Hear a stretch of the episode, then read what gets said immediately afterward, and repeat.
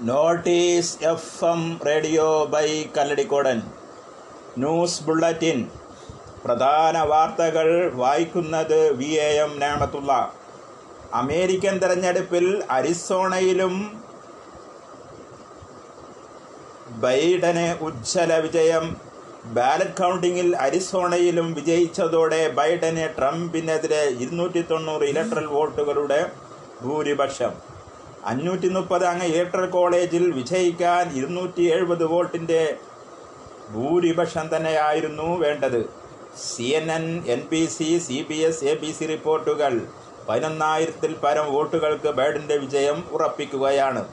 പതിനൊന്ന് ഇലക്ട്രൽ വോട്ടുകളാണ് അരിസോണയിലുള്ളത്. ട്രംപിനേക്കാൾ പൂജ്യം ദശാംശം മൂന്ന് ശതമാനം വോട്ടാണ് ബൈഡൻ അധികം നേടിയത്.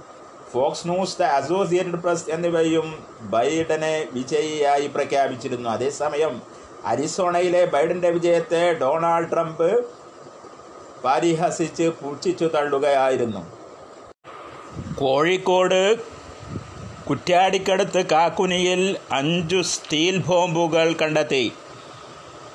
സ്വകാര്യ വ്യക്തിയുടെ പറമ്പിലൂടെയുള്ള ഇടവഴി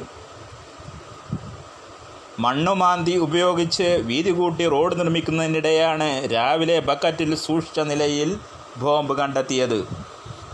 ജെ സി ബിയുടെ ടയർ തട്ടി ബക്കറ്റ് പൊട്ടിയെങ്കിലും ബോംബ് പൊട്ടാത്തത് വലിയ അത്യാഹിതമാണ് ഒഴിവാക്കിയത്. സ്ഥലത്ത് ബോംബ് സ്ക്വാഡ് അടക്കമുള്ളവരെത്തി പരിശോധന തുടരുകയാണ്. സി പി എം സംസ്ഥാന സെക്രട്ടറി സ്ഥാനം കോടിയേരി ബാലകൃഷ്ണൻ താൽക്കാലികമായി ഒഴിഞ്ഞു. എ വിജയരാഘവനാണ് ചുമതല.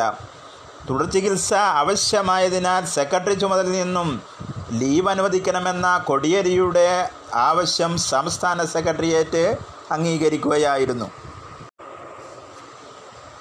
തിരുവനന്തപുരം വിമാനത്താവളം വഴി സ്വർണം കടത്തിയുമായി ബന്ധപ്പെട്ട് കള്ളപ്പണം വെളുപ്പിച്ചെന്ന കേസിൽ ജുഡീഷ്യൽ കസ്റ്റഡിയിൽ കഴിയുന്ന മുഖ്യമന്ത്രിയുടെ മുൻ പ്രിൻസിപ്പൽ സെക്രട്ടറി എം ശിവശങ്കറിനെ ചോദ്യം ചെയ്യാൻ വിജിലൻസ് നീക്കം തുടങ്ങി.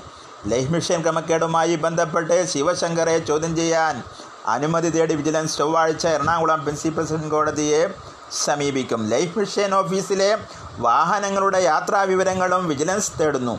ലൈഫ് മിഷൻ ഓഫീസിനെ ലോഗ് ബുക്ക് ഇന്ന് വിജിലൻസ് പരിശോധിക്കും. നേരത്തെ തിരുവനന്തപുരം എസ് ബി ഐ ശാഖയുടെ ലോക്കറിൽ ശിവശങ്കരൻ നിർദ്ദേശപ്രകാരം സൂക്ഷിച്ചിരുന്ന ഒരു കോടി രൂപ ലൈഫ് മിഷൻ പദ്ധതിയുമായി ബന്ധപ്പെട്ട കമ്മീഷൻ തുകയാണെന്ന അന്വേഷണത്തിൽ ബോധ്യപ്പെട്ടതായി എൻഫോഴ്സ്മെന്റ് ഡയറക്ടറേറ്റ് കോടതിയിൽ ബോധിപ്പിച്ചിരുന്നു.